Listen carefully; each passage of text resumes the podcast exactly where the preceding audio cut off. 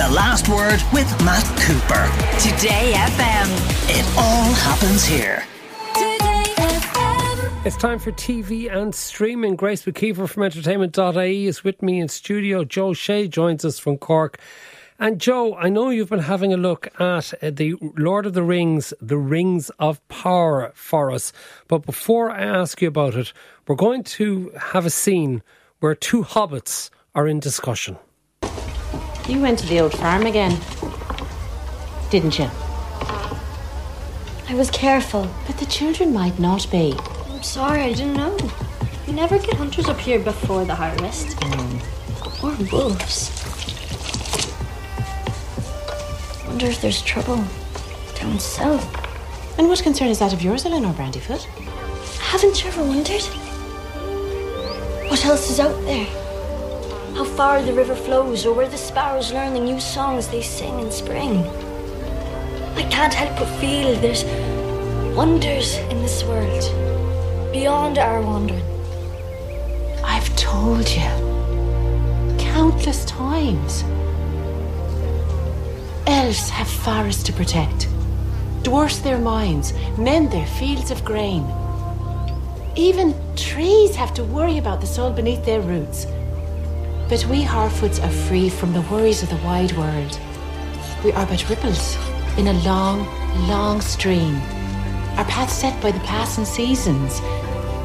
Nobody goes off trail and nobody walks alone. We have each other. We're safe. That is how we survive. Go on. Help your father. Joe, is this the prequel to Glenroe? the hobbits of Ballykissangel there, ranging far and wide across the old country with their accents, so they are. What in the Uh, name of God is that nonsense? Uh, Listen, until you've heard Lenny Henry uh, deliver, the boat is stop there that now, I tell you. Uh, and, you know, you really haven't seen TV. And this is the weird thing for Irish audiences, and it's probably only an Irish audience, but the accents of the hobbits are absolutely terrible stage caught Irish accents. So why why do they pick Irish accents for the hobbits? Well, Is- are they of- relationship to leprechauns or something? There's a lot of theories going around about this, but basically, the, the, the hobbits speak with Irish accents, the dwarfs with Glasgow accents, like they're all Glaswegians spoiling for a fight outside a chipper on a Saturday night. And the, Are they, the- are they eating uh, dipped Mars bars as well? Yeah, they might as well be.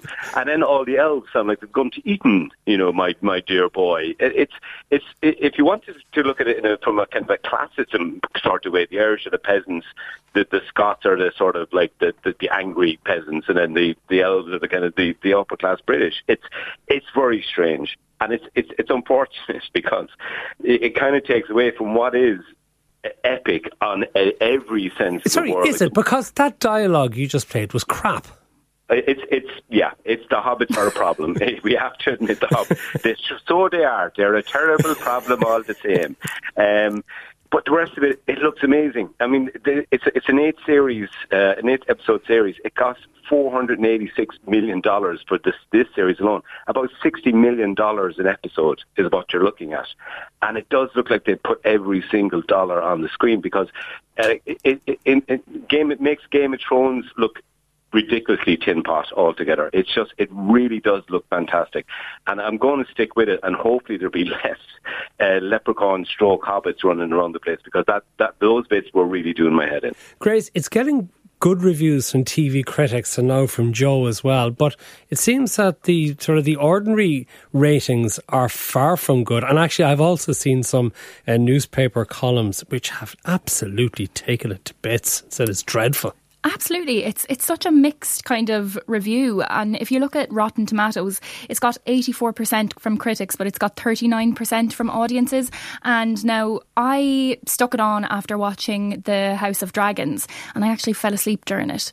Um, I don't know whether I can't recall whether it was starting off with those god awful uh, comparisons and metaphors, Joe. But uh, I just found it quite boring, actually. And it's interesting that you say that you can really see, you know, the money that's been spent in that show compared to House of Dragons. Because I agree with you, like I couldn't see where that money had gone in House of Dragons whatsoever while I was watching it.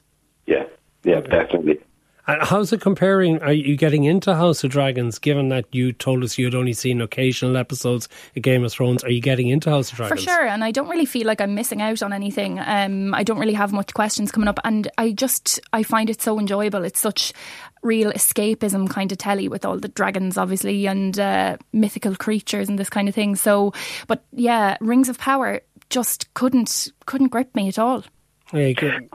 Part Joe? of the problem on that is that there's a, there's a there's a soundtrack, a constant kind of sub Enya diddly Ido kind of uh, new age soundtrack. We could hear right? it there. Yeah, oh, and it's it's grating. It's a guy. It's an Irish American guy called Bear McCreary or something like that, who has a pretty good track record. But he's done a lot of um, video games, a lot of, and, and I, it, it's very much like that.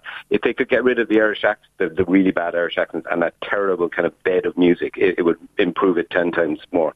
Uh, listener says, stop calling them hobbits. They're half foots, and it's not an Irish accent, it's the accent of the half foots. It just happens to resemble the Irish accent. Oh, You've got to be PC nowadays talking about the. Rings of Fire. And of course, Joe, uh, another one says, didn't Tolkien not get the idea of Middle Earth from visiting the Burren when he was teaching in Ireland?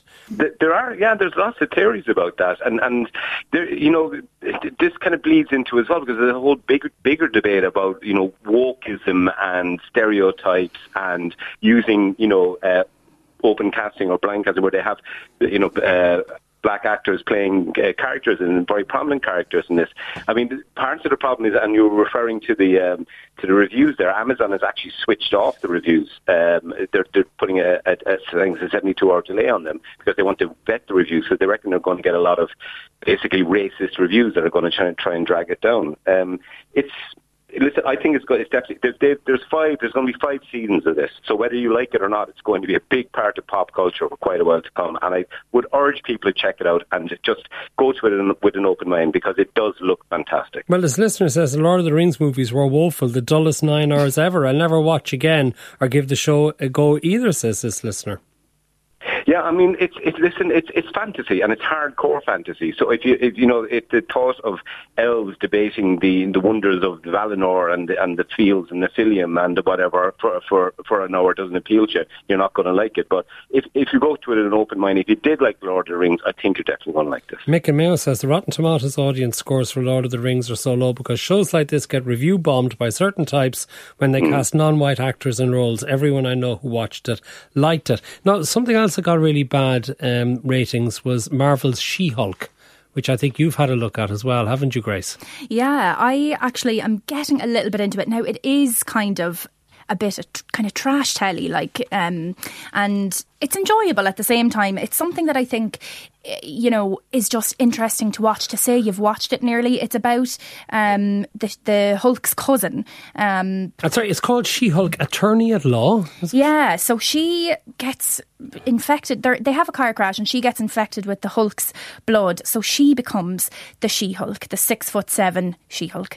Um, now she has this job at a law firm that she takes very seriously, and so she wants to still kind of manage her. Hulk ways and keep this job up. It's very light-hearted, but I think it's one of these cultural things that is just interesting to have an opinion on, and I think it's a bit of crack. It's on Disney Plus, is it? Yes, nine episodes on Disney Plus. Um, started kind of mid August, so we're getting through them now. I think it's coming up to the fifth episode. Okay, so you recommend that? Is it really worth looking out for? I think so. I think it's something that, as I say, is easy to watch and bit of crack. And there are so many cameos from really famous people like Megan Thee Stallion. Obviously, you have the Hulk, Mark Ruffalo. Um, so I think it is interesting. Yeah.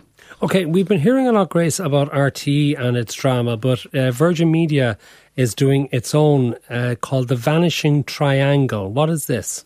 So this is set in part of Ireland, um, and it's co- going back to the 1990s, and they're going to have a look at a number of women that went missing. Now, the it's not based on real women that have gone missing, but um, these fictional characters they will kind of show that side of Ireland in the 1990s. I think it'll be very interesting, and it's obviously been a good year for Virgin Media.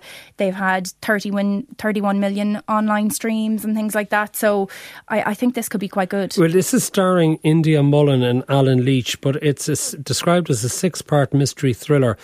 commissioned by Virgin, but also Sundance Now, a channel owned by an American company, AMC Networks. Which I suppose is the important point here, Joe, is that for Irish drama to be made, it's going to have to be co-financed from overseas, isn't it? Yeah, and it's also going to have to be sold abroad because there's just not a big enough Irish audience for what it costs to make these days. It's a very interesting. Uh, it's it's. In, I think Virgin have had a they've gone on a very bold strategy. Uh, they've really gone after the youth market, which everybody says is they forget about the youth market. They're all watching YouTube. They're not on. They're online. They're not watching broadcast TV. But it was interesting that the the Virgin Media director of content, Bill Malone, said that we're we're a streaming service now you know, we're not we're not your typical, we're not just standard old-fashioned, uh, you know, TV channels. They've got four, uh, they've got four uh, Virgin Media one, two, three, four, and more. So they've got a lot of platforms, and they are pursuing this bold strategy, which does seem to be paying off for them. They're going after a young market. They are lucky to have Love Island, of course, which probably gave them that huge boost, their biggest ever quarter in terms of, of streaming. So this is yet again, it's a good example of a, a company, a some small enough broadcast company making you know big plays and, and with a bold strategy. So if it does pay off for them, there's great rewards. If the Vanishing Triangle is an international hit, or at least finds an international audience, there's great rewards there. And of course, they will be making some of their own documentaries here as well. Tell us about Lucy Kennedy's one, Grace. This uh, this Lucy investigates because actually maybe Joe, you know a bit about this. Uh, this yeah. is. Um, well, she's looking at, amongst other things, what you might call kink culture. Yeah, this is kind of a standard kind of like it's a it's a kind of a, standard genre that's been in TV now for for a while. Kind of the Louis Theroux kind of like uh, you know uh, your presenter goes and immerses themselves with a tribe, so to speak, and visits unusual people doing unusual things. But when it's done well, it it, it it's good, and Lucy's got a good personality about her.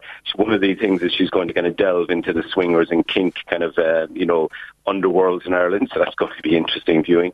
So it's it, it kind of shows that Virgin again are kind of following a kind of a you know a lot of different. They're trying a lot of different things. They're trying new stuff. They're trying stream. You know, they're big into streaming. They're big into reality TV. They've got the you know the daytime uh, kind of shows as well. But also they're trying the kind of more traditional shows like Lucy will be doing, and and then going as well for the for the big um, you know the, the the big time with, with Love Island. And there will be a, a winter Love Island, of course, this year, which is going to make a huge difference for them as well. Of course, I wonder when it'll happen because all the schedules are going to be thrown a bit by the World Cup being on from yeah. late November. Although it's only four week window, I think the World Cup is almost compressed compared to previous years. It is, but you would you would think like you know in the depth of the new year when maybe we're all kind of snuggled up at home trying not to turn on the heating.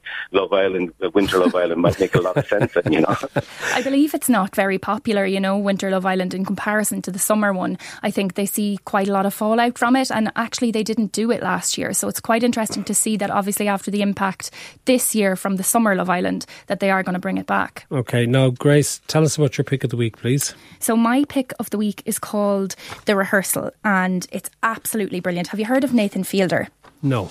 So he's this kind of experimental comedian, and I know how tedious that sounds, but he is an absolute genius. And his show, The Rehearsal, um, I'd say it has a huge budget for these social experiments that he's conducting. So he gives ordinary people the opportunity to rehearse moments of their lives before they actually happen. So you might, you know, you could have a difficult conversation coming up, and you're kind of saying, like, oh God, I wish I could practice, see how it goes. I wish I could know how it goes. Well, he gives people the chance to do that, but he goes as far to do it with like a lifestyle choice as well, like raising a family. So um, he gets these ordinary people in and they commit to say, having a pretend family with him for six months um, and they kind of speed up the process. They get different actors in to come in at different stages so that you get a child from infancy till they're 18. And it is very funny, it's very emotional at times, which is quite surprising, but I could not recommend this more. Okay, what's it called again? It's called The Rehearsal and it's on Now TV. Now TV. Okay, Joe, you've got something from Netflix. Yeah, I, I, don't know if you've seen this match, but uh, I think you would like it a lot. It's called the Figo Affair, and it's about the the huge, humongous transfer that really kind of changed football and certainly set the tone for modern football transfers. Uh, Luis, Figo from Barcelona to their arch rivals Real Madrid in the early 90s, or the early noughties, which was a shocking, shocking affair for all involved at the time.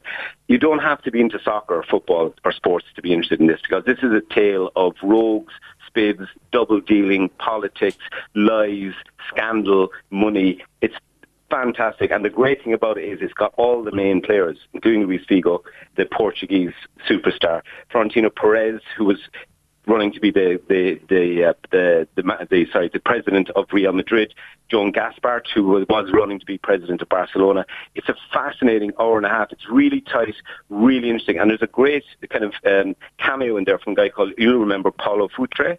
Uh, yeah. really fantastic Portuguese striker. He's in there and he is just, he's crazy because he was the guy who kind of made the whole thing happen almost on a whim by taking this chance that he, he saw the chance. He just retired. He was bitter about not making enough money from the game, and he saw the chance to kind of latch onto this transfer that seemed incredible, like never going to happen. And he kind of made it happen by just lying his ass off. Basically, it's it's a really really good documentary. It's called The Figo Affair, and it's on Netflix. Okay, thank you very much, Joe O'Shea, Grace McKeever. Lots of comments coming into 087 4100 102. House of the Dragon looks amazing. Both the location sets and CGI effects shows uh, what these two reviewers know when they call it House of Dragons, when it's actually called House of the Dragon. Both great shows with different types of viewership. Okay, we get it. House of the Dragon. Another one says the best show on Disney Plus is only Murders in the Building. Uh, well acted, well plotted, and the season two ending was stunning. Actually, I haven't even started season two yet and really enjoyed season one, so that's another one I must get to. Shane and um, really agrees with Joe. I watched the Figo documentary, really good, highly recommended. And another one, credit where credit is due. The She-Hulk score was composed by Amie Doherty from Ballinasloe. Did there not know go. that. There you go. The last word with Matt Cooper. Weekdays from 4.30. Today FM.